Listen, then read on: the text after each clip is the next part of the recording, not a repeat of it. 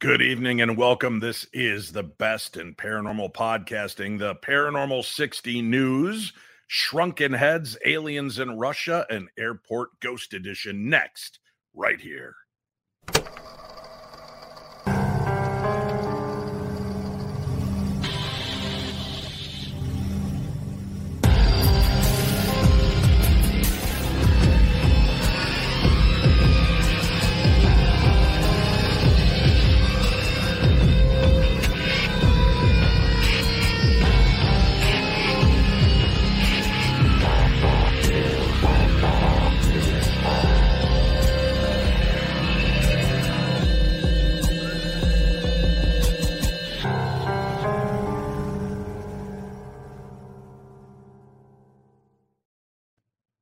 Evening, my little darklings, and thank you for joining us here in the Paranormal 60 realm. I am your host, Dave Schrader. Let us bring in my co anchors for the evening. Ladies and gentlemen, the Colonel is in attendance. Good evening. Hey, Mark. how you doing, Dave? Glad to be back. Doing good.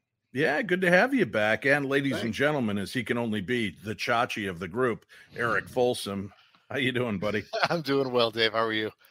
I'm doing well. Uh, we are missing our traditional fourth but obviously it had to be for some really important reason that he could not make tonight's show and um, he he did send along this video.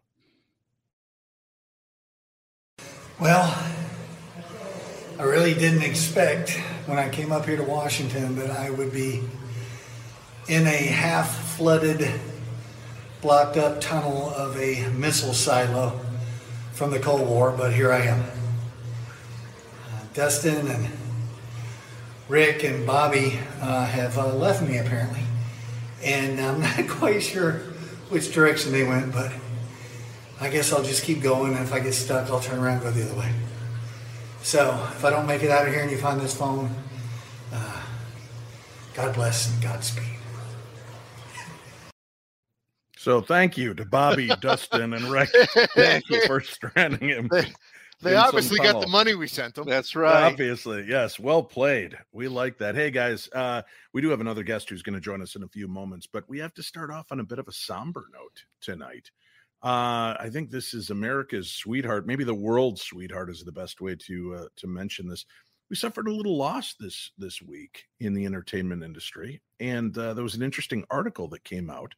Uh, Olivia Newton-John passed, and uh, she did a, a, a recent interview, and uh, Olivia Newton John was candid about her thoughts on death and the afterlife. The Grease actress and singer, who died Monday at the age of 73, spoke about her mortality on the uh, A Life of Greatness podcast. And she did this just about a year ago.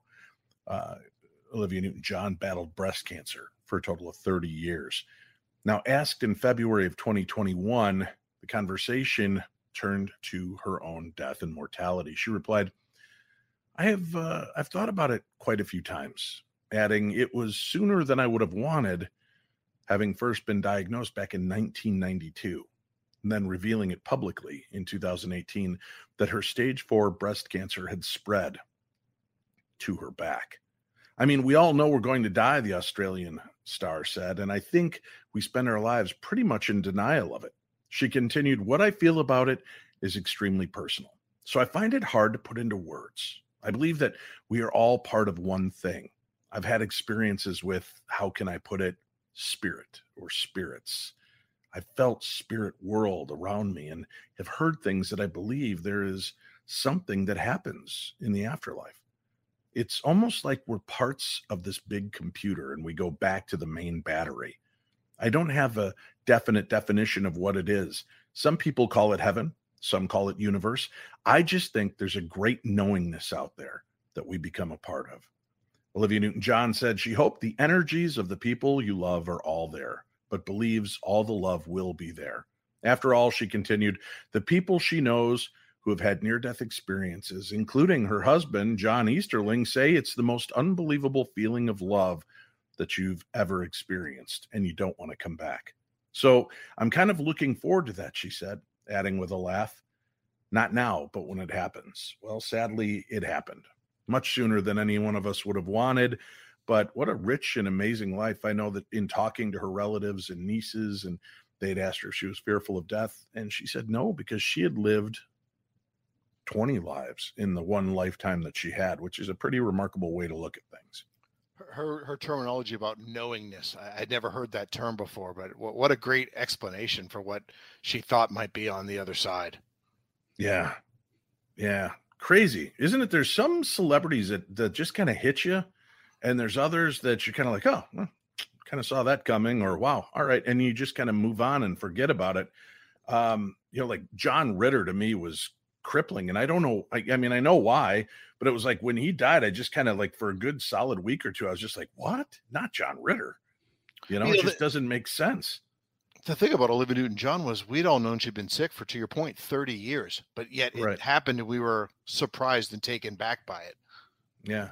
Well, and she was pretty active too. I mean, all the way up to a few years ago, I remember yeah. she was doing shows and, and still doing a lot of performances. So, I mean, uh, that takes a lot of strength. Obviously, that type of disease kind of zaps you for strength. Uh, so it's commendable that she was able to, to keep working that long. Well, Marty and Eric, now when you do that all male review of Grease, and mm-hmm. Marty, you, you plop on the blonde wig and tight leather spandex pants. Uh, I think we're about present uh, yourself.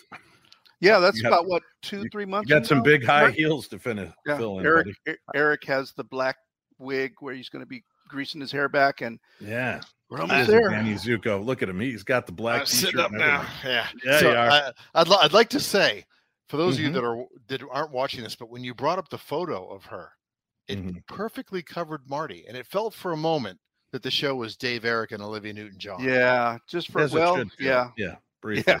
Yeah, man, I, I put I, it back up and see if we can get Marty to speak in only an Australian accent. here we go. Let's try that. Don't, yeah. I don't know.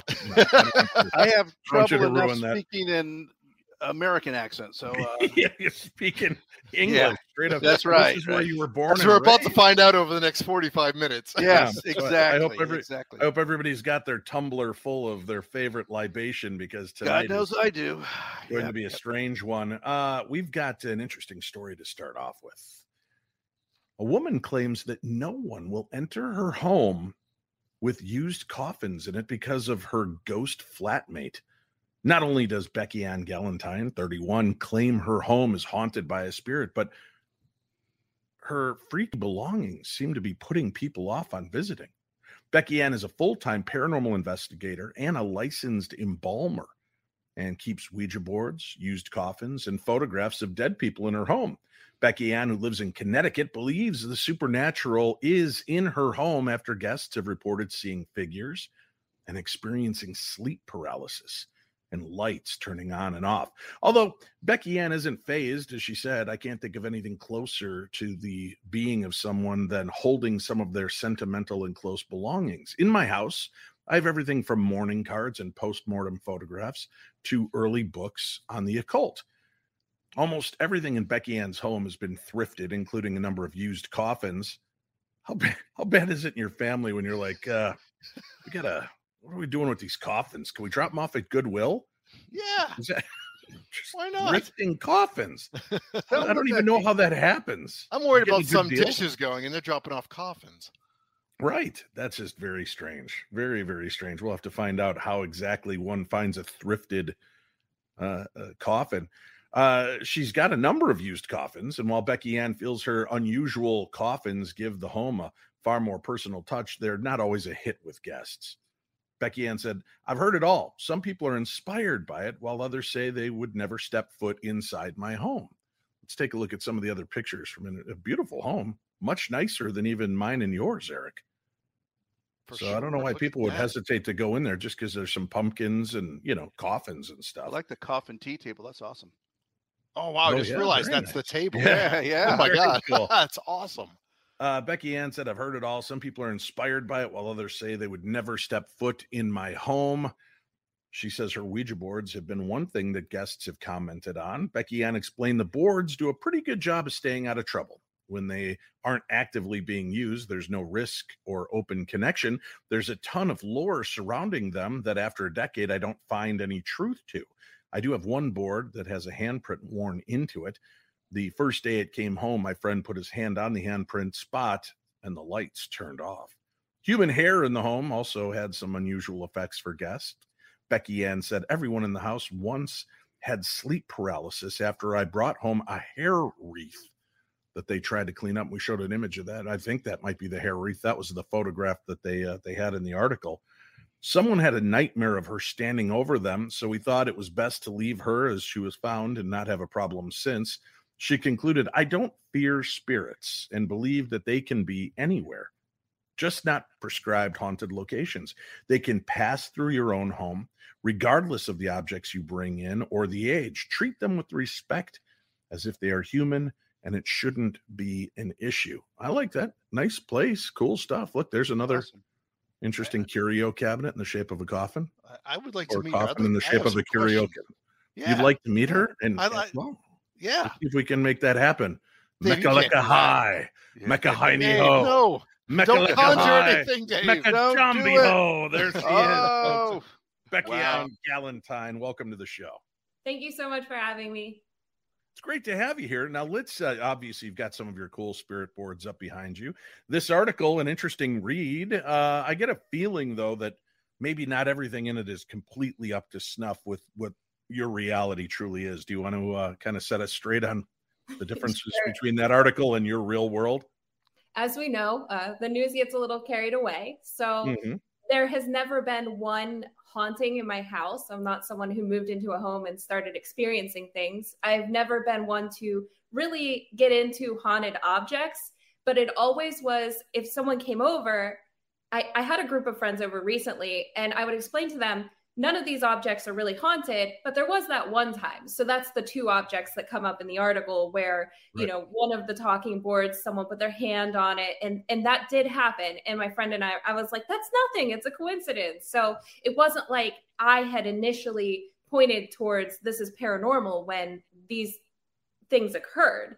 Same with the the uh, hair wreath that had happened years prior to moving into the home I'm currently in. So this hair wreath, I brought it home from an estate sale. It was a little waterlogged, and the lady's crooked in the frame. It's actually not the one that they show in the photo. And I said, I want to set her straight in the frame and give her a proper display. So we started kind of poking with a pencil because the frame is so fragile. I didn't want to take it apart. And when we did that, the first night someone had sleep paralysis and they were standing at the end of the bed and she was kind of laughing at them and we're like that was weird.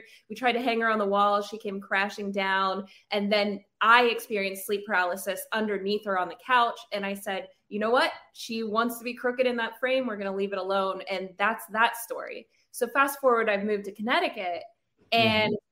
I had some friends over and I was like, wouldn't that be an interesting idea for a TikTok? Things in my house that make people, the overnight guests, uncomfy. So I had mentioned the hair wreath, I mentioned the Ouija board, and then discussed the coffins and, and various other objects that didn't really have any sort of paranormal attachment or any sort of mm-hmm.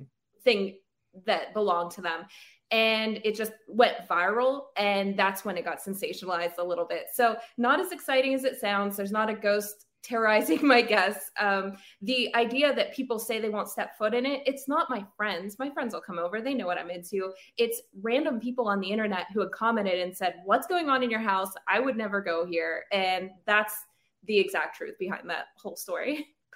Beckie maybe it's best you let people just feel that way and keep you safe distance yeah. because it's the fleshies that are the ones we have to worry about. It's never the spirit realm.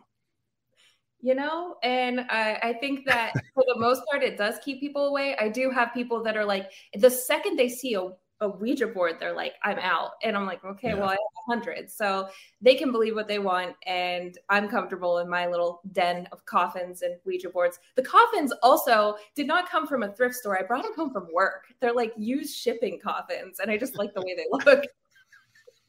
so you didn't get them at the Goodwill?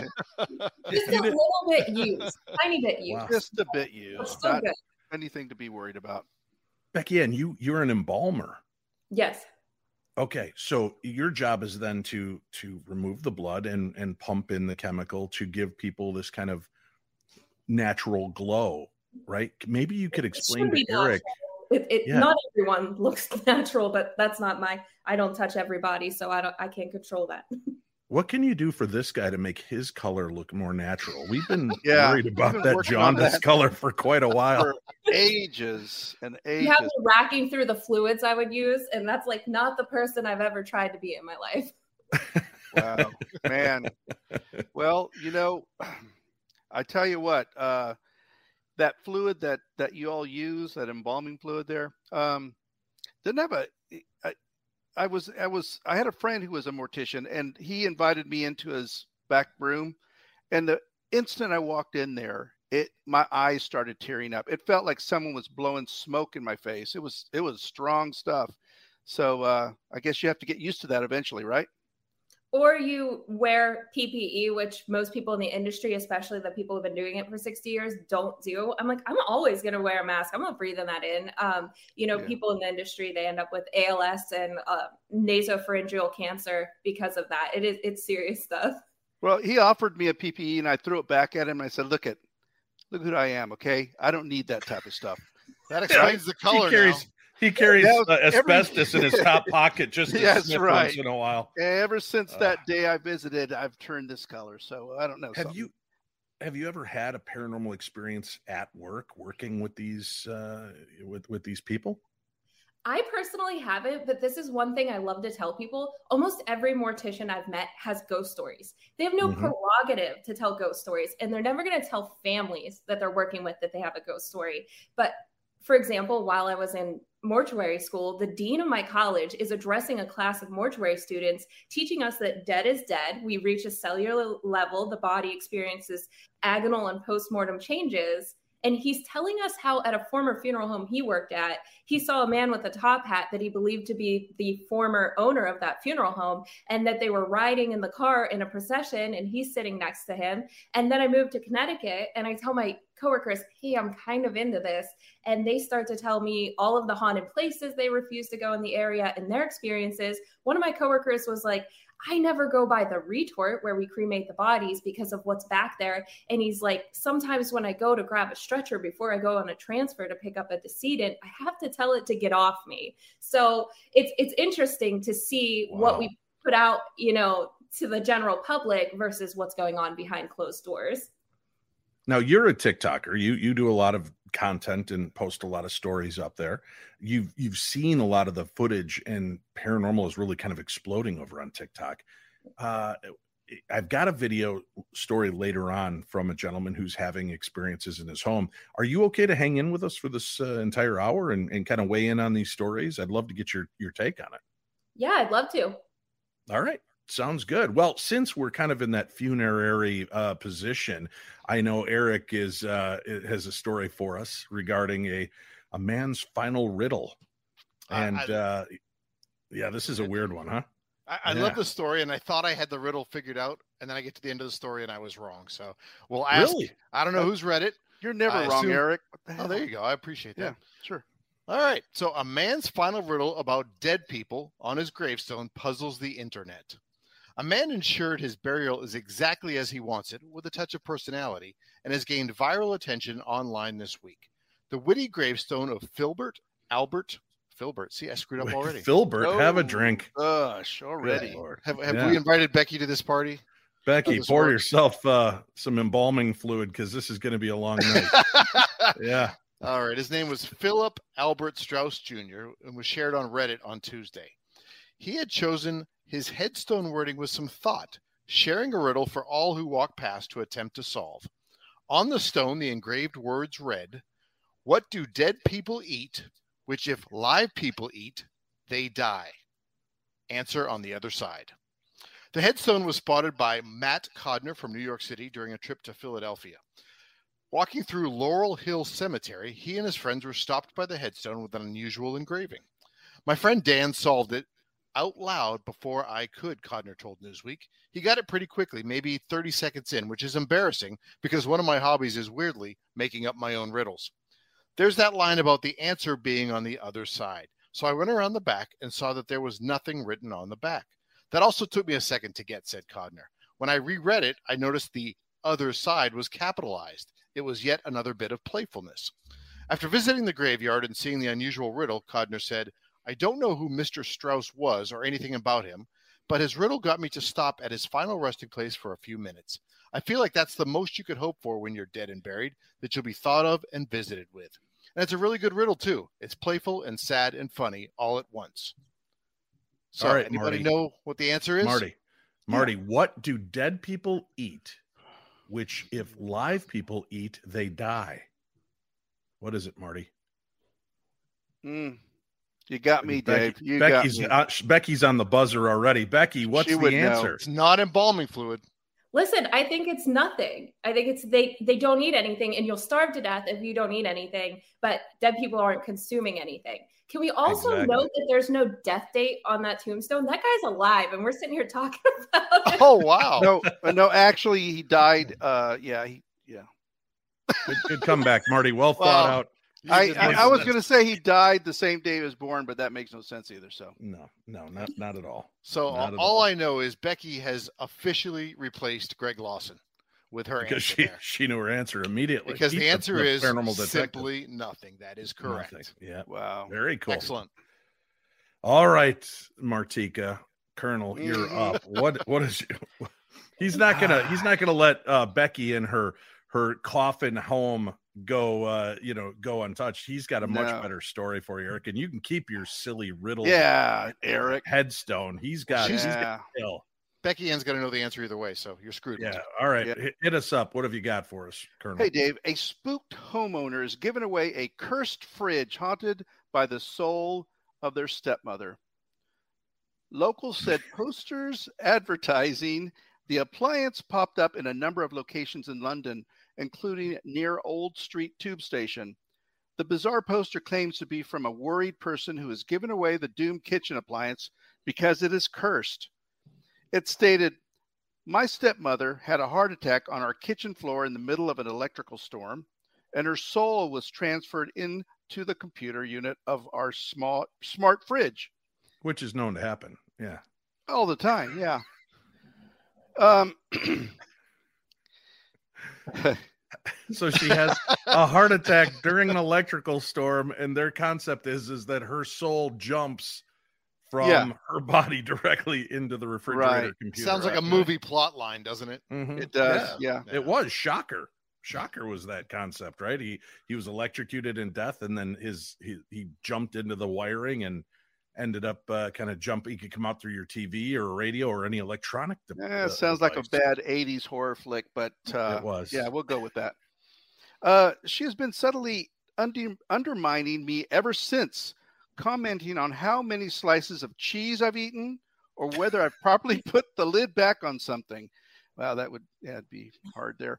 I'm starting to feel it completely unreasonable that she decided to live in our fridge, judging me on my culinary decisions she has to go. Yeah, Dave, you're having fun with this, aren't you? I, I am. I just love the concept of this. This sounds like something that's going to be thrifted and in Beckie-Ann Galentine's house soon. It I was thinking if I went on a transfer and like I want to, you know, bring someone into my care, and maybe in that moment, as I'm bringing them into the wow. care of the funeral home, they're jumping into the fridge, and I had no idea. Wow! Yeah. All this time, yeah. Yeah, like I said, it happens all the time. I'm uh, let's see here. Uh, aside from the soul within, the fridge itself is in complete working order, and I'm sure the unit would be far more agreeably housed with someone who hadn't forced their perfect child into a life of mediocre servitude. wow, she's really put some thought put some thought into this. Bitter, yeah. And, and the interested parties are invited to call the number at the bottom of the poster. Uh, Which is here. blanked However, out here on the screen. Yeah, we blanked that out. We didn't want to, oh. you know, harass anybody with this phone number. yeah, yeah, that's that's good the other day. Yeah. Um, let's see here. However, it has since transpired uh, the number at the bottom of the advert actually belongs to a kitchen showroom in Vauxhall, London. Workers have, read, may, have received maybe 100 calls inquiring about the cursed fridge. Mm. Mm-hmm. a pretty good marketing tool. It is. Pretty, it is. Pretty good marketing tool, but that that that that doesn't help you escape this, Marty. Dumbest news of the day. Oh, Congratulations. We are only yeah. two stories in. Two stories in. no, no. We had the death of, of Olivia Newton John. That's not we a story. the introduction of Beckie-Ann Galentine. Yeah. We had your story of the of the uh, the cemetery headstone, Eric. This is four stories in. It it earned its right to be there. I don't okay. know. We have at least six more stories, and I have faith that one of them is going to be worse than that one. But okay, do we count? Do we count Greg's as a story? Uh, no, that was pretty bad. Let's give that one. The... Why do you take it personally? It's not you. You didn't write the story. You barely read the story. it feels personal sometimes. Yeah, it's just you, you got to well, let it go. I, I, researched that thing for hours. Uh, spoke to people from London, and uh, yeah, now you sound like Greg. yeah, yeah exactly. Okay, well, uh, I'll let that go. That's very bizarre. Are there, you know, let's go. I want to go back to Beckie-Ann real quick because we have somebody whose brain we could pick on this doing funeral work. Uh, do you get strange requests? One time I had a family member ask, I shouldn't laugh, that's ignorant. They asked if they could have the decedent's eyes open for the service. Oh, and wow. I was like, well, so hmm. your eyes deflate the postmortem they, they deflate. So I had to inform them. Unfortunately, it may be shocking for a few people. Um, pulling the gold from people's teeth, which is worth about $14, uh, people will ask for that.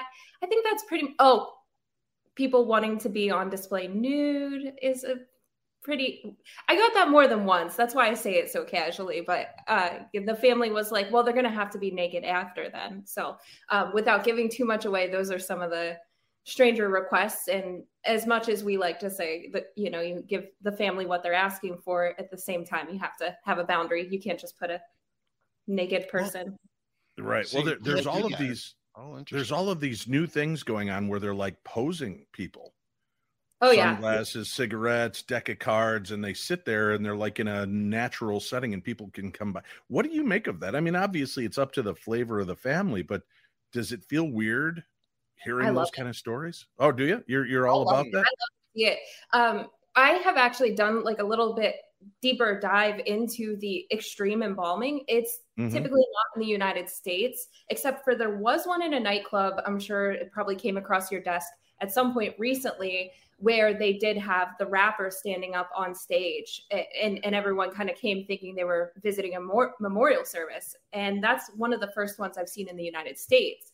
In other instances, people will not give up the trade secrets on how they're doing it because once someone's embalmed, they're not really posable. It's very difficult to move them from a stiff position. So, how would someone be able to embalm someone on a motorcycle or playing video games? And the answer is potentially that they aren't actually embalmed. They just kind of did the airbrush makeup and they have them, or they're embalmed very lightly to get them to pose like that. So potentially it's an unembalmed body on display. A lot of people haven't been able to really figure it out, and no one's come forward and explained what they're doing. And it's mostly happening in countries where we're not getting the embalming report. So, would there gotcha. be a, a an odor to a body that wasn't embalmed? after that many days? It well, I'm wondering if they just kind of take them out of refrigeration and then put them on display. So we do have refrigeration at most funeral homes, and bodies don't decompose in a few minutes like people believe. There are a lot of times where we would have someone viewed by the family and they're out for 3 or 4 hours. They could even potentially be out overnight and you're not going to see any of those decomposition changes occurring yet. So that's what I think it is. I think it's unembalmed or lightly embalmed and I know there's some talented embalmers out there who can do some really incredible and unique things, but um, the body doesn't change as rapidly as movies and you know TV shows make us want to believe. Hey Beckie, uh, what about those? There's a country I got Mexico where they take the the individuals that have died the year before and they take them out of the coffins and they they actually have a day where they spend the day with the the person that died a year ago. Have you heard about that? Sure, and how would yeah. they do that? They, that happens in Indonesia as well. Um, there's a a whole town that does that. I honestly, I love it. I think that Western culture needs to approach death more openly and accept these other practices.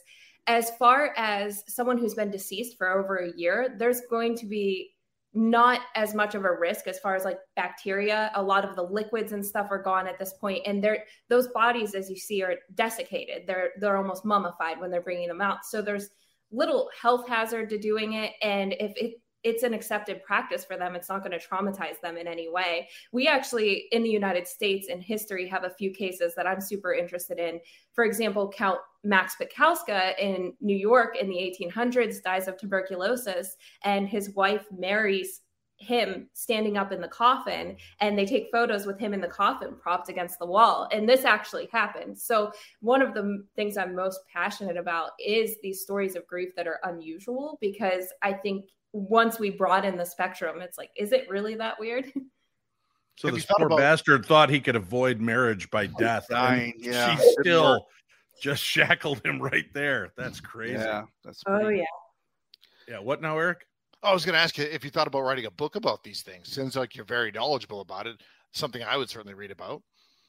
I do plan to eventually tackle the task of these discussions of grief. There's another case in New York, actually, where a family kept their daughter's body in their home for over a year. So I want to discuss these and what we can learn from these because I think too many times people will say, oh, they've been grieving for too long, or why are they taking photos of the decedent in the casket, or why they take a, a selfie with their dead mom. And I think we could all learn a lot from these stories, and they've all taught me a lot as I uncover them especially the ones that haven't been published before. So ultimately, one day, but n- not quite yet. Let me ask you: uh, Are you familiar with the Mexican Bride story? Yes. Yes. All right. And so examine that photo and and to well, hold on one second. Let me let me get this straight. So so what had happened? The story is that this uh, wealthy to do family who owned a shop, their daughter passed away. She was very young, very beautiful, and suddenly there is this uh, waxy figure that stands in the front of their shop and wears these dresses and and many people believe that they have turned her into a mannequin. Uh, you look at the pictures. Now, this is an uneducated man speaking, so I'm looking at it, and especially the hands; those look real to me. I mean, that the wrinkles, the the depth, and when they come in on the face, just every contour looks. You could see the the pock marks. You can see the the the follicles so so well. And the only time they dress it is behind a certain curtain and there's only one person that's allowed to dress the mannequin. And from my understanding is they've sold the business and this figure maintains its position there. What do you think Beckie-Ann is this is the bride a well preserved cadaver? So i know it's possible. I've seen exhumed bodies from the 70s that have mm-hmm. had services. So I in my mind, I know this theoretically could happen. I think after looking at the photos, like in my mind, I'm like, this can't be real. But if you look at it, the way her eyes look, the way that the the wax or whatever cosmetic they have on her face, it looks like a dead body. And I have I've definitively decided it's a no because I think just how fragile I think you know, changing the clothes would be almost impossible if it happened multiple times. Now, if they've done it one or two times since you passed, maybe. We know about the case of Rosalia Lombardo, which is the world's prettiest mummy, and she was embalmed like 70 years ago using, uh, I, I believe, vinegar and salt. So it's possible to have someone like that, but I just don't know with how a body would be maintained with the frequent changes of the outfit and stuff like that. But I will agree that you're you're not having an untrained eye. It definitely looks like a deceased person. Let me see. While we were while you were chatting, I tried to pull these images up so that I could add them uh, into the top. Oh, one of them is not going to work, but here is the close up of the hand. Now, to me, this is what you know really kind of sold it for me. Is it looks like the discoloration, the lines, the ridges, the dermal ridges, everything about that looks Yep. Very human. I mean, do you think they spent that much time? Do you believe this was in honor of the dead daughter? Yeah, I mean, even if you take a look closer, in between the ridges of her fingers, you see a little bit of a pink color, which would mm-hmm. almost be where the embalming fluid leached in. And I could see how someone would think again this is in honor of her she's uh, beautiful what's more beautiful or ideal than the the body of a mannequin if you're so beautiful that you could be used as a display like that i think the intentions would be good if this is valid. I mean, that looks like a human hand. It, there's no way to cut it any any differently. Right. It looks completely human, and obviously, being the perfection of humanity that I am, I'm sure somebody, maybe Eric, is just going to put me up in his house in the corner somewhere, like Weekend at Bernie's. Mm-hmm. Yeah. I can only hope. Set up God. When did that? Actually, when, when was that from? How long ago? It was like the 19 was it like the 1930s or 50s somewhere in there, Beckie-Ann? Do you remember? I am not sure when she was prepared, yeah. if she was prepared. Hmm. Yeah, go look it up, folks. Uh, just look up um, Mexican bride mannequin, and you'll see the picture and the story, and it's it's bonkers. All right, speaking of bonkers, Eric uh, Folsom, you are wow. not up. It's me on this one. Sorry, buddy. We're going to go to Russia where apparently the Soviet Union have had alien issues. The Russians have a strange history with unidentified flying objects, Well, 99% of the UFOs encountered by Russia and the Soviet Union over the years were probably American spy planes. They insist that one of them actually landed and that its alien crew decided to step out and stretch their legs. And then they shot a bunch of children. This is a new crazy ass story, one I don't think I've ever heard in all the years I've been doing this.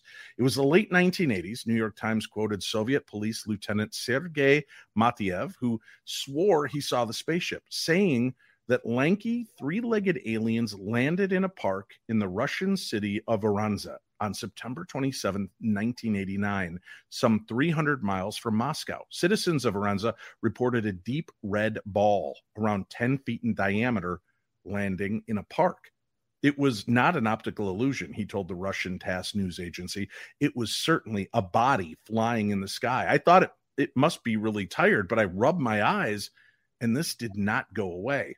A hatch opened and out stepped these three eyed creatures that stood nine feet tall and were dressed in silver overalls and bronze boots. Yeah, that sounds like 80s kind of apparel to me.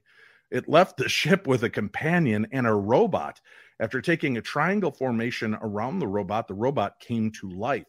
A boy began to scream in terror, and that's when the stuff hit the fan. With a look, the boy was paralyzed. The aliens disappeared briefly and returned with what looked like a gun. They shot the boy, who then disappeared. He reappeared later after the spacecraft had departed. Citizens of the town reported multiple sightings of the ship between September 23rd and the 27th. But when Soviet investigators came to the scene, their only abnormal finding was elevated levels of radioactive cesium 23. As for the children who witnessed the landing in the park, they were all separated. When asked to draw what they saw that day, they all drew a banana shaped object that left behind in the sky the sign of the letter X. The boy who was abducted could remember nothing about the craft.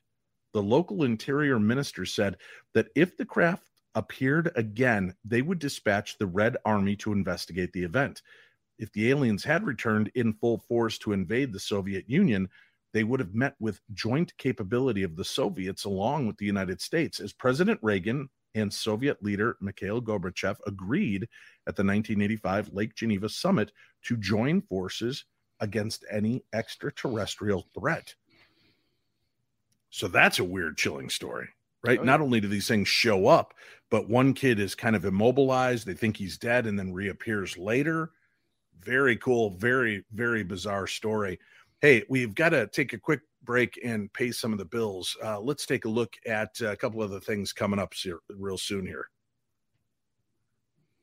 The Gettysburg Battle Bash that is taking place not this weekend, but the following weekend, and we'd love for you to be there. Shane Pittman and myself from the Holzer Files will be on hand, and there are going to be a host of other great guests there. There's going to be partying and uh, psychic readings and paranormal fun stuff. So come on out have a good time. And then this Saturday, get ready for an event unlike any other. Inside one of the most haunted locations in the country, Bobby Mackey's. August 13th, 2022. Join Nick Groff, Chad Lindberg, Johnny Hauser, and Josh Hurd for a live G Crew stage event hosted by Dave Schrader with a special gallery reading from Tessa Del Zoppo Groff and live music by Bobby Mackey himself. This will be a night you won't forget. All right, that's this Saturday. If you want tickets, you can go on to darknessevents.com. The banner's at the top. Click on the red button, get your seats, come on out. There's a Q&A. There's going to be the gallery session, Bobby Mackey himself singing uh, one of the country legends, and you get a chance to be in one of the most notoriously haunted bars on the planet. It's going to be a lot of fun. Today's episode is brought to you by BetterHelp. What's the first thing that you'd do if, say, you had an extra hour in your day? Would you go for a run? Maybe take a nap, read a book, or just show up for a friend? A lot of us spend our lives wishing we had more time. And the question is time for what? If time was unlimited, how would you use it? The best way to squeeze that special thing into your schedule is to know what's important to you and make it a priority. Therapy can help you find what matters to you so you can do more of it. If you're like me, you think, I can get through a lot. And we can. We're a resilient species. However, there are times that we need to reach out that hand and get a little help from somewhere else. That's what I did with BetterHelp. When I reached that limit and I realized things were getting a little bit out of control, instead of taking it out on my family or taking it out on myself, I just decided to reach out and get the help that I deserve. So if you're thinking of starting therapy, give BetterHelp a try. It's entirely online and it's designed to be convenient, flexible, and suited to your schedule. Just fill out a brief questionnaire to get matched with a licensed therapist and switch therapists at any time for no additional charge. Learn to make time for what makes you happy, my darklings. Get BetterHelp. Visit betterhelp.com slash P60. Do that today. You're going to get 10% off your first month. That's betterhelp, H-E-L-P H E L P dot com slash P60. It's time to take control of your life. Dave's here rooting you on, and if I can do this, you can do this. Let's do this together. BetterHelp.com slash P60. There's a link for it on today's program guide. And of course, the biggest news of the month. You're going to want to check out The Ghosts of Devil's Perch, premiering August 21st. That will be on Travel Channel and Discovery Plus simultaneously. Every Sunday, a brand new episode will air. The Ghosts of Devil's Perch, Katie Stafford, medium Cindy Kaza, and me, Dave Schrader, will be going to Butte, Montana, where we investigate all of these strange claims. This is the fourth season of the Ghosts of series. You remember Ghosts of Shepherdstown 1 and 2, Ghosts of Morgan City. This is its newest installment and I hope you'll check it out and watch along with us. That begins August 21st, and we're going to do something special. I'm going to be upfront about this so you can skip Wednesday episodes. I'm going to do Wednesday episodes of the Paranormal 60 where we're going to look at the past week's episode and give you a hint at what to expect in the next week's episode. We'll be talking with some special guests and doing something. I mentioned that you don't have to watch it because I used to do this with Holzer Files, and that people were like, You've just turned the show into a giant infomercial about your other show. Well, there are people that actually like to go behind the scenes and hear these stories. So for those of you naysayers, don't watch it. Uh, You're number one. Hear that, Dave. I'm sorry, I couldn't hear that. They're number one. volume back up. Yeah, you guys tune in and check it out. Uh, it's going to be a lot of fun, and we'll we'll have some special guests every week where we'll talk about what you saw during those episodes. And uh, again, that begins airing August 21st on Travel Channel and Discovery Plus. So go set your DVR so you don't miss a minute of it, and make sure to watch it live or watch it within the first 48 hours, so that way it counts towards the ratings. All right, we got to get back to it. Uh, I guess it's your turn now, Eric. Let's go ahead and talk about time. Osbourne. Yeah. Thank Jack you. All right. Osbourne. Jack Osbourne goes UFO hunting, but instead catches a shapeshifter on camera. This is a mm. this is a cool story. So Jack Osbourne, who Discovery Plus fans are accustomed to seeing hunting for ghosts and most recently Bigfoot, has taken on a new mission in his latest two-hour special, investigating an infamous paranormal hotspot where UFOs frequent animal mutilization. Oh, my god! Mutilization. Mutilization. That's yeah. like mutilization. Turning them into noodles. These are grown adults, Beckie. And no and one said I was a grown adult. Mutilization. I was trying to remember if I ever saw that on a death certificate as like the cause, like mutilization. Yes. yes. Put it on one just for me. That would be just awesome. for Eric.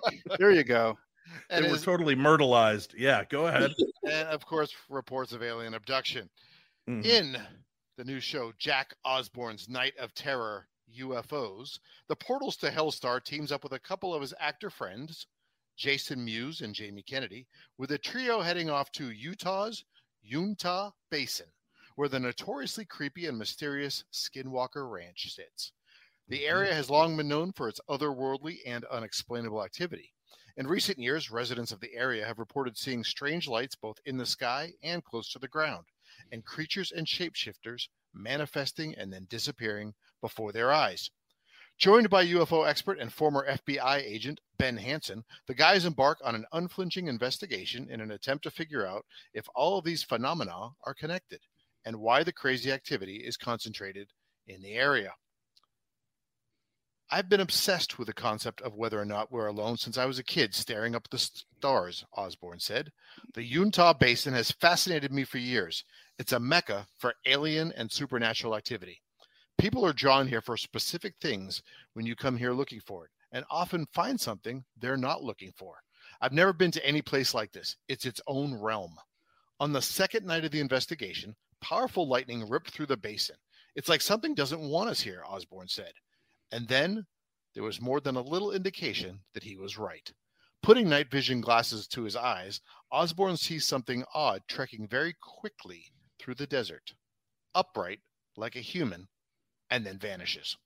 I swear to God, I effing saw a skinwalker and we got it on effing tape, dude. He tells wow. his producer, referring to a shape shifting witch of Navajo legend that morphs into various animals like wolves or bears. And the evidence didn't stop there, leaving them convinced that the area is a supernatural melting pot. Jack Osbourne's Night of Terror UFOs is produced by Osbourne Media and launches Saturday, September 3rd on Discovery Plus. Well, that's just a few weeks oh. after the launch of the Ghosts of Devil's Perch, also oh, found yes. on Travel Channel and Discovery. I can't believe they gave you a show, Dave. I know. Did, did they ever listen to this show? I, I don't know how they got no, a show. God, I, no, they I just won't give the... you and I a show. They'll give Dave a show, but no. That's yeah. fair. Well, you know, some yeah. guys earn it. Some guys just stumble into it drunkenly. Uh, uh, yeah. So, listen, I while I was out, I had a great opportunity to um, do a couple of really neat little events. And one of them was, as you know, the Oregon Bigfoot Festival. And while we were there, Cliff Barackman from Finding Bigfoot joined Jason Hawes, Shari DeBenedetti, Sarah Lemos, and I up on stage, and we were talking ghosts. And you know, he said, I'm not, eh, Cliff said, I'm not just all about Bigfoot. I've had my own experience. And uh, I quickly whipped out my phone as he began to tell his ghost stories, and I've got it. So let's take a listen.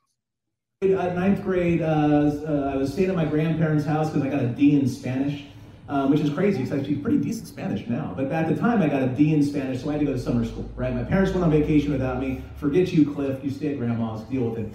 Um, one night, I, I, was, remember, I, was, I, have a hard time falling asleep. I always have. I'm kind of a stress case.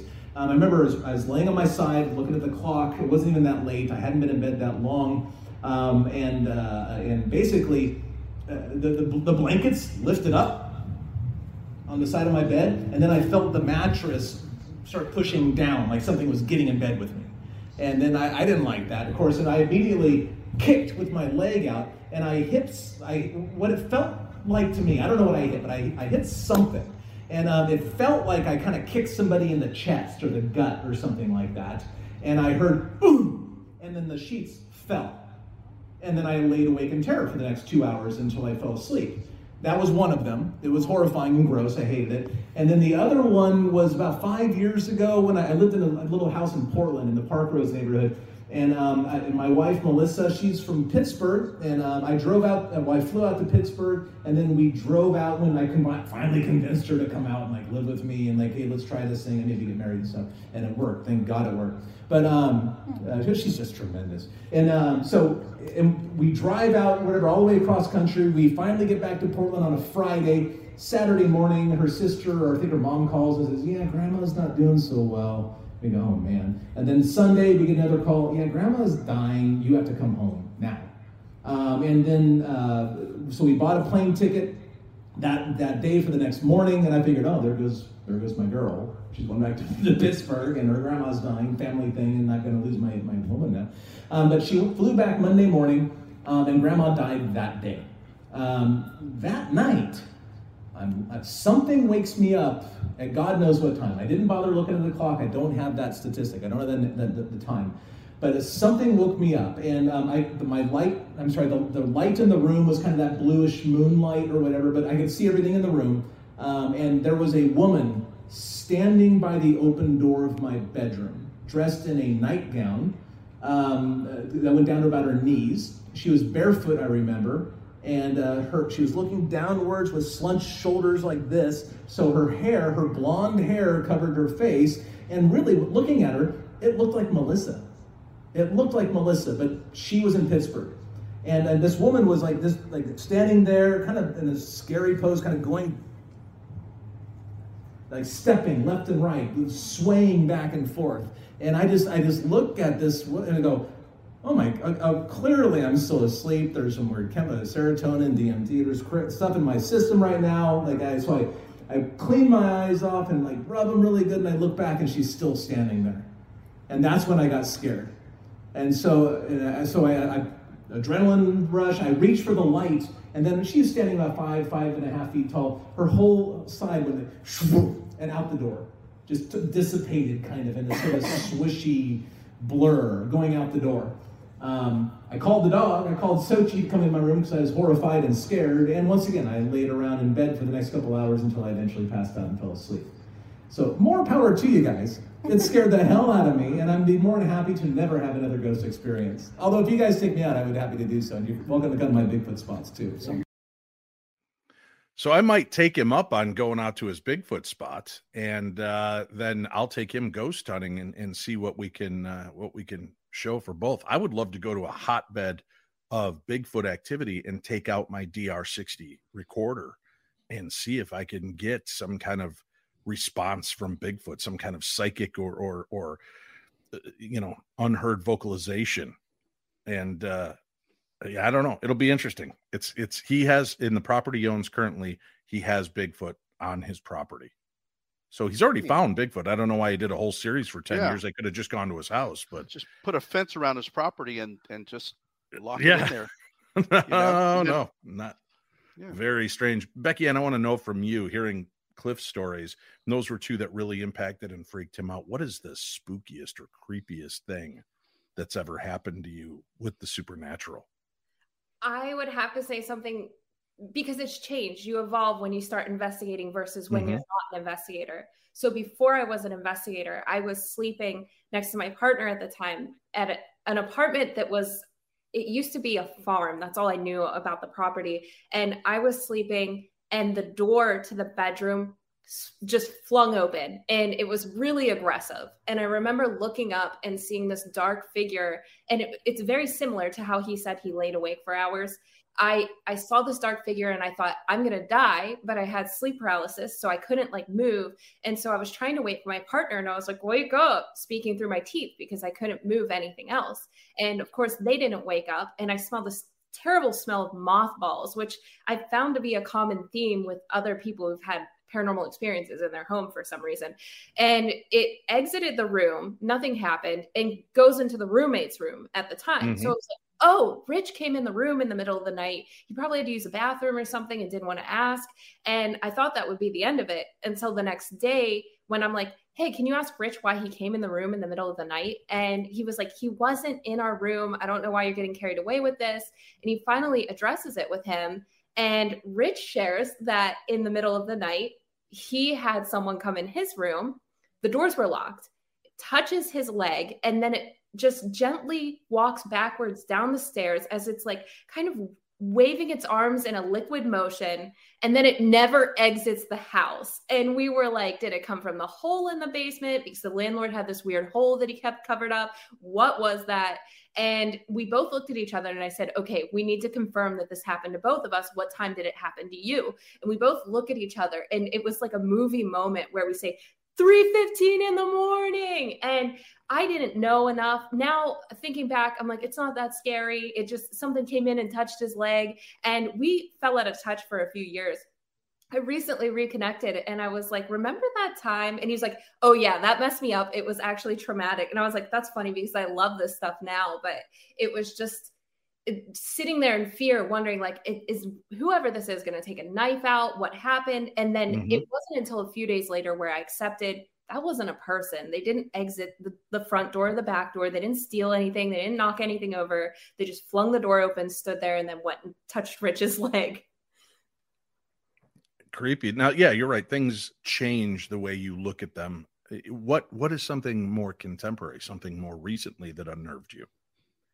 So, more recently, I was on an investigation with my friend in Imler, Pennsylvania, in Blue Knob State Forest, at the site where the lost children of the Alleghenies were found. Now, the lost children of the Alleghenies are these two boys who went missing in the 1800s. They had followed their dad out, who heard the sound of the dog barking, and around 4,000 people start looking for these boys, but are unable to find them until a farmer has a dream. So they employ the use of dowsers, witches. For that time period, they're really they're exhausting every method to find them, but they don't find them until a farmer has a dream where these boys are found, and it, it was the symbol of like a fallen birch tree, a deer, and a child shoe, and then you would find the boys. He shares this wish and where he dreamt of the location with his brother-in-law, and he goes, "I know where that is." So they lead them to the location of the bodies, and the boys allegedly died from exposure. I've had this bias for so many years that the farmer killed them, as do many people,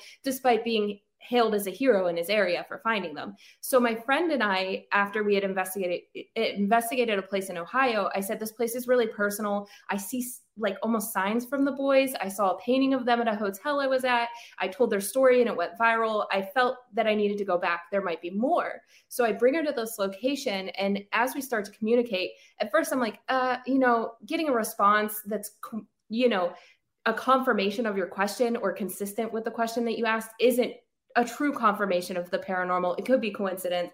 But after 45 minutes of communication where we're receiving messages that are consistent with the environment that we're in, then we started to realize I need to allow myself to believe this to truly connect with whatever we're experiencing. Now, I know it wasn't terrifying, but at the end of the session, I'm I'm crying. I'm on the ground. I open my arms and I'm telling these boys to come to me because we're receiving answers like she asked, Where should I look so I can see you? And I'm under doing the Estes method and she's spinning around. I have no idea because I, I can't hear her. And I tell her to stop. When she stops, she's staring at the monument at the exact location where these boys were found deceased. And wow. it continued on. They were asking questions such as, what would you like us to do or what do you want and they're saying things like to hold to throw my friend eventually evolves to a point where she's kind of almost walking like a toddler. We were switching back and forth between us because we felt as though we didn't want to we didn't want to bias it. We wanted to make sure we were truly experiencing what we're experiencing. And for me to cry on an investigation, it, it has to be something.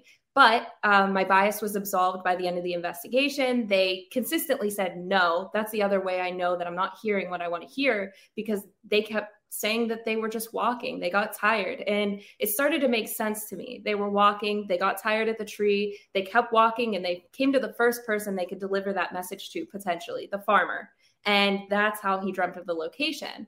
Mm. When my friend and I got in the car, we looked at each other and we said, What just happened? That wasn't 10 minutes. That wasn't 20 minutes. That was a whole hour of these responses. And I said, You're going to see them now. Watch what happens. The next day, she goes to the Goodwill and she's looking at the books, and there was a book directly in front of her face, The Lost Children. And she sent it to me. And I was like, oh, that synchronicity just confirmed our entire experience. So that was really moving, but also unsettling because the thought of children, especially being affected in that way, was right. really heavy. Wow. Powerful stuff. Very cool. Thank you for sharing. Uh, we've just got a few stories left here. Colonel, Yes. There's uh, there's some unsettling news from Blumhouse Pictures yeah. about a new movie where I guess the the the uh, the concept of uh coming up with new movie ideas has just left us now. We're gonna I, just I guess we're running out and we're going after the classics, I guess. All right. The Exorcist is getting a remake. The classic horror film is getting a brand new take from paranormal activity movie production company Blumhouse. And founder, CEO Jason, Jason Blum is speaking out about what to expect in an interview with Deadline. The original film was released in 1973 and was directed by William Friedkin in the movie, when a 12 year old girl is possessed by a mysterious entity, her mother seeks the help of two priests to save her. I'm really excited about The Exorcist, he said. The first person I approached when we picked up the film was David Gordon Green. I thought what David did with Halloween was great, and I think he really found a great balance of respecting the original intellectual property, but also bringing something new to it, he continued. He also revealed that they're considering making it a trilogy. So it didn't take it didn't feel like a retread, so I was really happy when he wanted to do The Exorcist, and we're starting production really soon. We're already setting up a framework and thinking about a trilogy. We also have a great cast. Uh, I don't know how to feel about that. I don't know how what you all feel about uh, that. Um, that's like I didn't think they'd ever touch The Exorcist, quite frankly. Well, they redid The Omen, and I wasn't overwhelmed with that. I was underwhelmed. They've remade a lot of the films. I guess the only thing about redoing The Exorcist is when you watch it, it is very dated. You know, it's it's got that cheesy 70s vibe to it. Um, once you get into the movie, it it picks up and you forget what era it's in. But you know, you definitely have that kind of cheeseball factor of the 70s. So I think, you know, this is one of those movies we kind of like The Wizard of Oz, you just think shouldn't be touched. Uh, but then Sam Raimi comes out and comes out with a movie called The Great and Powerful Oz, which I thought was a brilliant reimagining of of a story leading us to The Wizard of Oz. So I was I was okay with that. Um, in the right hands, maybe we can get a good story. And they've tried numerous times to reinvent The Exorcist, including a TV series, which again I was underwhelmed with. But if anybody's going to pull it off, I know Jason Blum has a real affinity for this and an eye. So I'm hoping he can turn this into something worth watching. But you know, he's he's hinging on on the guy that brought Halloween back, and I thought the first Halloween that he did was decent. The second one was okay, and everything I'm I'm reading about the third one uh, has pissed a lot of screening uh, people off mm-hmm. because they kind of jump the shark in this third one, and mm it'll be interesting to see how people take it from there. But uh, yeah, to me, it's one of those. I guess I wouldn't like to see it remade, but I'd be willing to give 21st century technology and storytelling. You know, they, they found ways to make a psychological thriller again with the Conjuring right. movies. They found a way to make scary happen. So well, I'm down with that. And and you know, people still watch the original Halloween and uh, you know enjoy that. So you can maybe have two versions of the same story uh, just uh, present it in different ways. So we'll see what happens. What do you think, Beckie-Ann? Where do you f- fall on the remake of The Exorcist? Well, I agree with what he just said, where it's like I enjoy both Carries. However, I don't enjoy both Pet Cemeteries, the remake and the the original. So right. I think if they get that kind of psychological horror that's involved in the Conjuring series, not that they're you know related to that, but that kind of feel for it, I think it could be fantastic, especially because the cosmetics that you see and and you know the vomit and things that are involved with the classic Exorcist, there's value in that for a different reason, but to experience that horror without the context of that dated vibe would probably be pretty good if they execute it the correct way. And you know, I kind of hope that he goes with not really well known actors because sometimes you know you see Brad Pitt in the Father yeah. Merrin role and it kind of takes you out of it. You're kind of like, ah, all I can see is Brad Pitt, right? Or you don't want Keanu Reeves showing up and wow, let me get rid of that demon, man, right? You just that's what's going to play in your mind, even though he's been John Wick for the last seven years. Yeah, you you can't beat that that version out of your head. Eric, I know you're a, a horror movie guy what do you make of uh, a remake on this? Is it something they should leave alone, or or let's give it a new new spin?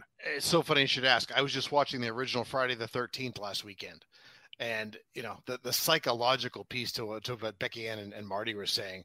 I, I just you know if they redid that today, certainly the CGI would improve but the story, the the base story is still frightening by itself. So if, if they can retain that with new CGI, I think we might be okay.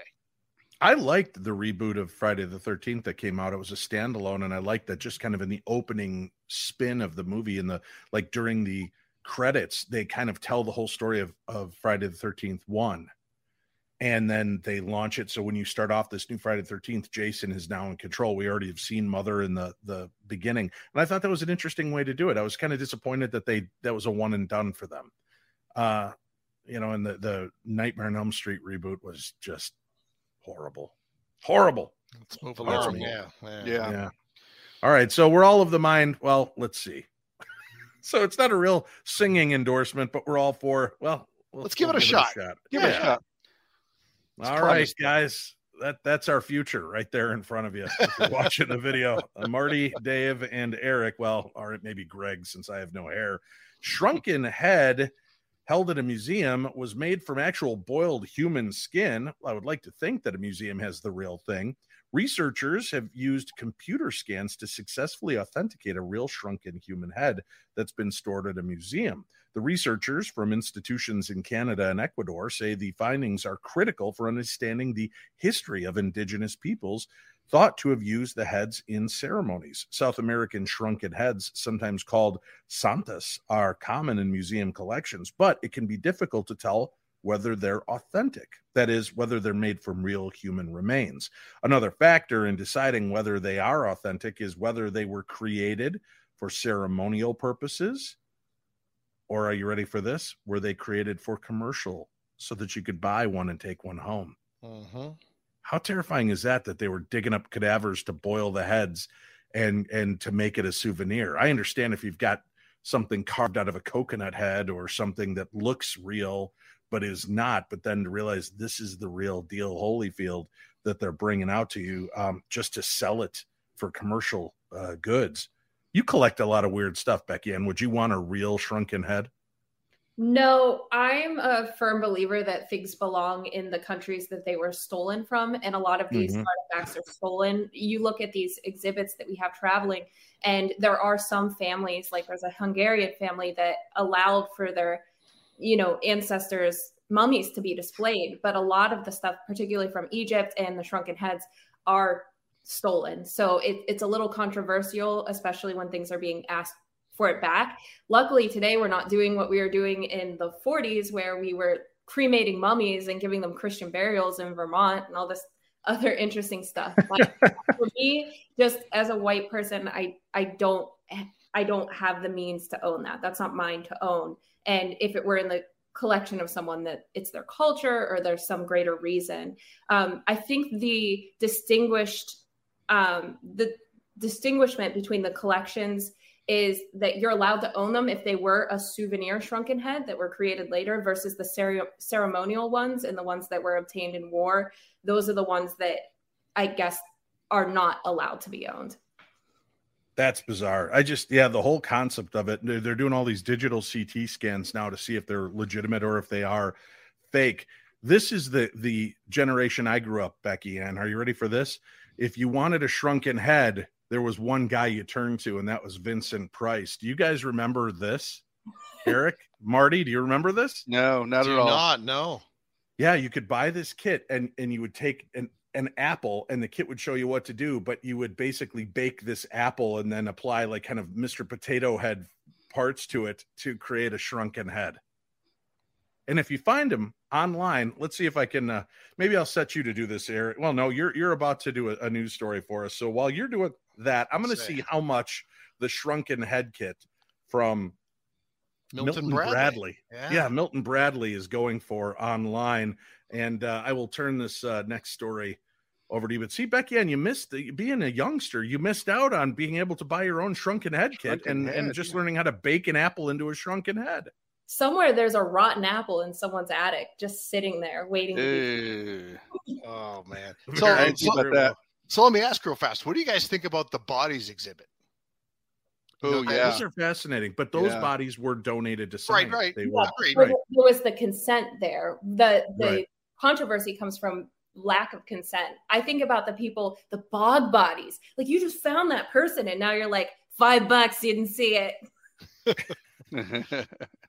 Where's well, all right. So I guess now I know our I I yeah, I was gonna say, I guess our uh, retirement plan is over, Eric. We're gonna have to send back our bog bodies now that Beckie-Ann has shamed us. Yeah. yeah. Good having you on the show, Beckie-Ann. Good having yeah. you on the show. Um, yeah, look, right, look that up, started. Dave. We got to get one of those yep. kits. All right. Yep. Man's claims house under attack by angry spirits as he captures everything from doors slamming to lights flickering. Every time you hear about folks being tormented by a spirit in their home, the easy answer is to move. But not everyone can move. Forget about the relative difficulty of breaking a lease, or if you own the home in question, it makes it difficult to just walk away. For this fellow, ghosts were just the beginning of his problems. In a new video placed online, a young man documents the creepy happenings in his house doors slamming, lights flickering, weird shadows of disembodied spirits in the window. You can hear the fear in his voice as he runs through the house looking for the cause. I don't hear your audio, Dave, but I'm like sure all downstairs. I check the rooms, and this is like things just keep. Oh my god! And someone's knocking. Hello. This is this is what I deal with. This is literally what I deal with. Oh my god. Hello. Spirit, is there a reason that you're doing this? Is is is, is there a reason that you're doing this, Spirit?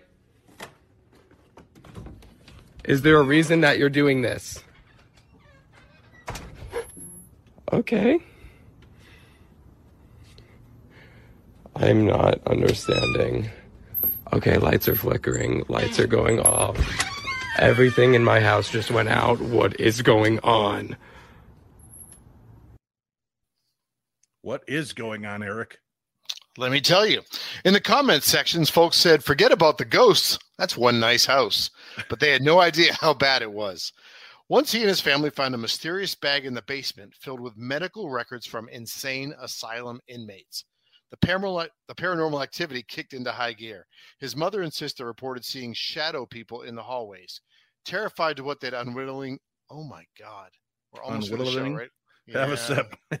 Have a sip, everybody. Mm-hmm, mm-hmm. Unwittingly mm-hmm. unleashed, they buried the bag and attempted to cleanse the house. That's not a good idea. The problems only got worse. Mm-hmm. The next sign that something was very wrong with this place was when the living room floor collapsed underneath them.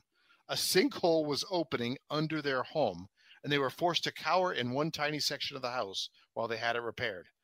While engineers they hired blamed multiple pipe leaks beneath the floor for the sinkhole, one wonders if it was that simple or if the weight of evil in the place was trying to drag the entire house back to hell. Ooh, a sinkhole a would good... scare the you know what out of me. Oh yeah. I don't care yeah. if it is pipes or not. That shouldn't happen. All right. It's at least fifty thousand dollars right there and fixing. It. Oh, if not more. Yeah. Yeah. yeah. That would scare you, me. You do, Marty. Do you mind if I talk to our guest, or do you just want to? No problem. Jump it in? No problem. Yeah. No, go ahead, Marty. You know, it's your show. Go on. Go on. It's it's go Marty's show. Go for it, Dave. Beckie-Ann, uh, you're on TikTok. You've seen these kind of videos. What's your take on it? We play one or two every couple of weeks here, and you know we we're giving them the the benefit of the doubt that what they're experiencing is real. Um, I personally like this guy because Eric, he sounds like the, my Snallygaster character. I, What's going on? There's something moving in my house, right? I literally I thought love... you were doing voiceover when I was listening no, to it. that was legit him. But uh, so that part I get. You know, he's got that fearful sound to his voice. But you, when you look at this, can you can you kind of differentiate between what's a real video and what's somebody just looking for some some clickbait? First off, I want to know where they buried those records because I want to buy them. But second, second um, in the, the sinkhole in the backyard the activity is always happening behind him so that's going to raise the red flag for that right. i obviously when i see these videos i watch them and i've seen some that are really compelling like this one where a ladder falls down out of the attic. I'm like how did they do that if they did that? But for this one that's that's my thought. And then on top of it the fact that he's calling to spirit like they have no idea what's going on. They're, they're in this house. They find these records and and these things are all accidental but he's saying spirit as if he's calling and he's familiar with speaking to spirit. So you think maybe he conjured this to begin with? Conjured, or either conjured the story or conjured doing something in his house. I appreciate how she didn't say that though. She inferred it mm-hmm. without saying it until Dave called her out. Yeah, well, I'm just skill, I'm, I'm skillfully. Yeah, it's uh it's important to know. Uh, very cool. Do you get called? Uh, you know, do you get called out on your videos much, Beckie-Ann, or you know, because no. you take so much time with it that and, um, your reputation? There's always going to be the people who don't believe in the equipment and they'll say, you know, that's fake, right? I'm like, that's fine. But uh, one of the biggest videos I put up was three minutes from the lost children of the Alleghenies. And the comments I received, I thought I'd t- have people say, this is obviously fake. They said, this is all I need to know to believe in the paranormal. Um, there were people saying, Wow, are you okay after experiencing something like that? It makes me feel bad to see you cry. I think it has a lot to do with the way I'm reacting. Like you mentioned, this gentleman's voice, the way I react in my videos is very organic. Like um, if I hear laughter, you'll see genuine shock in my face. It's not this monotony of people who are trying to convince you, but they clearly don't believe it themselves. Gotcha. Very good insight.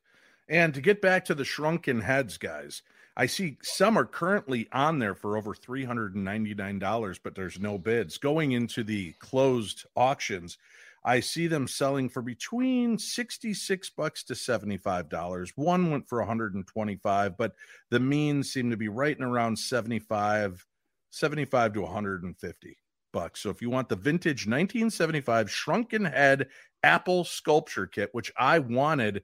My parents didn't get, but my buddy Rick did, so we got to play with it once. Uh, you know, if you want one, you can find one. Apparently, guys, my birthday's coming up. I'm just saying, you might want to get me a vintage 1975 shrunken head kit. We'll have to just talk, Eric. Yeah, after the show.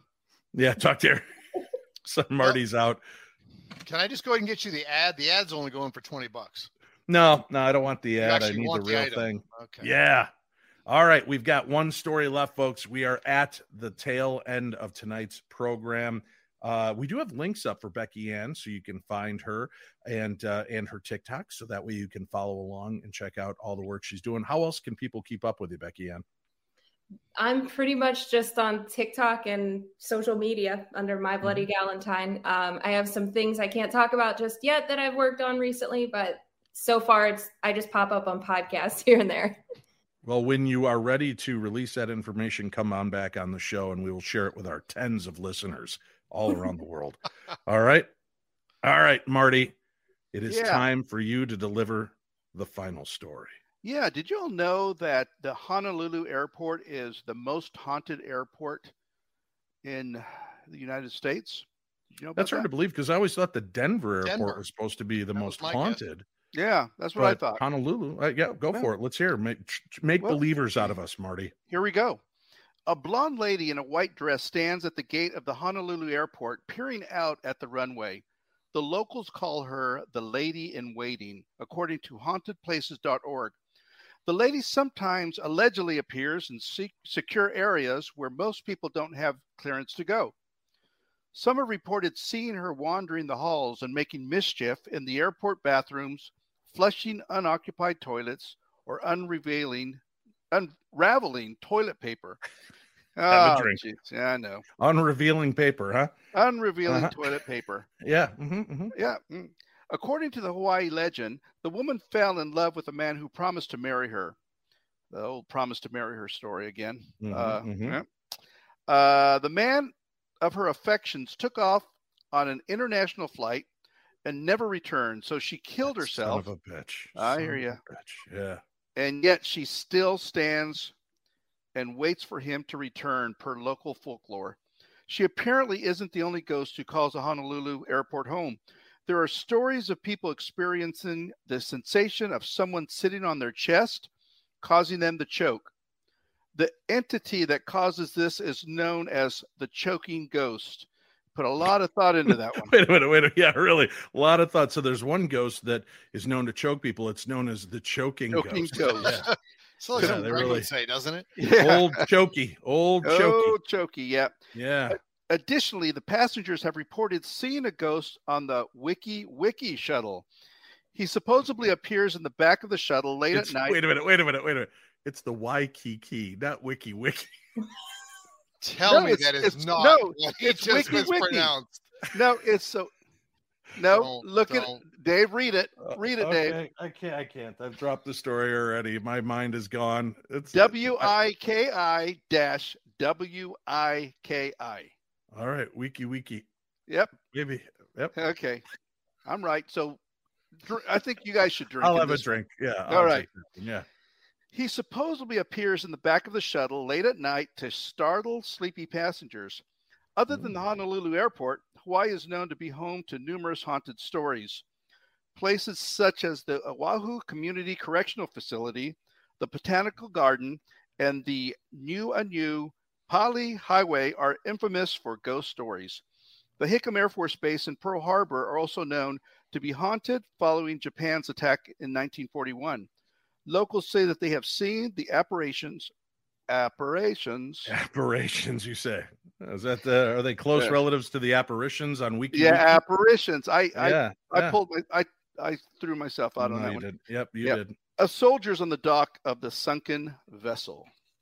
I will tell you, I not being a sensitive uh, or medium when I went there in uh, like 1998, uh, and I stood over the Arizona, I was, you know, you're just sitting there and they're they're playing music, and there's a guy who's putting flags up, and they let him fly over for about five minutes, and then they pull him down, and then he puts up another flag, and they fold it, and they sell those in the gift shop, so you can actually have a flag that was flown over Pearl Harbor.